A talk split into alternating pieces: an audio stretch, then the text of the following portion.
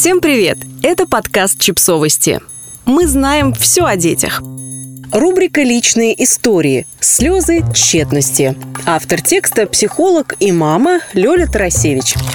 Вечером у сына случилась дома истерика. Вот прямо манипуляции хныком, рыком и попытка добиться своего любым способом.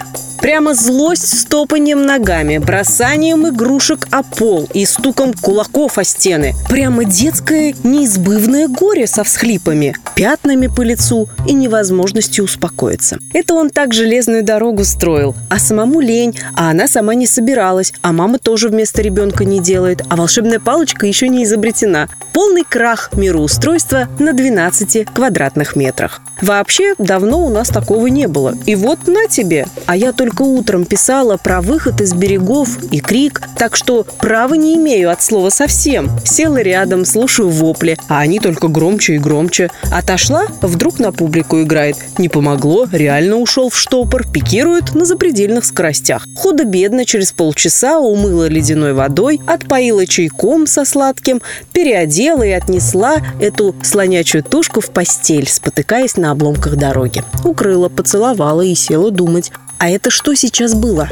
Я все правильно сделала?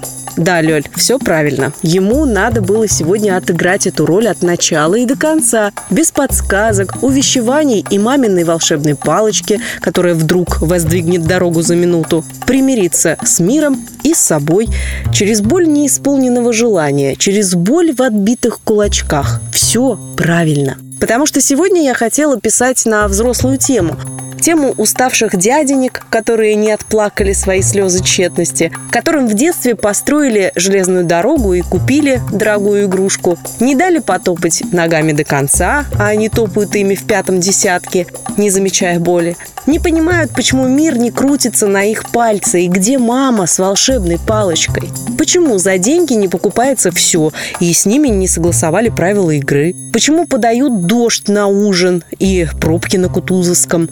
Зиму в декабре и отмену самолетов.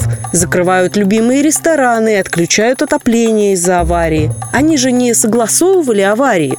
Смерть, болезнь не согласовывали. Беременность и увольнение, выдачу виз в посольствах и последовательность дней недели, цвета зонтов, правил дорожного движения и тенденции мод. Я хожу и вижу таких дяденек ежедневно.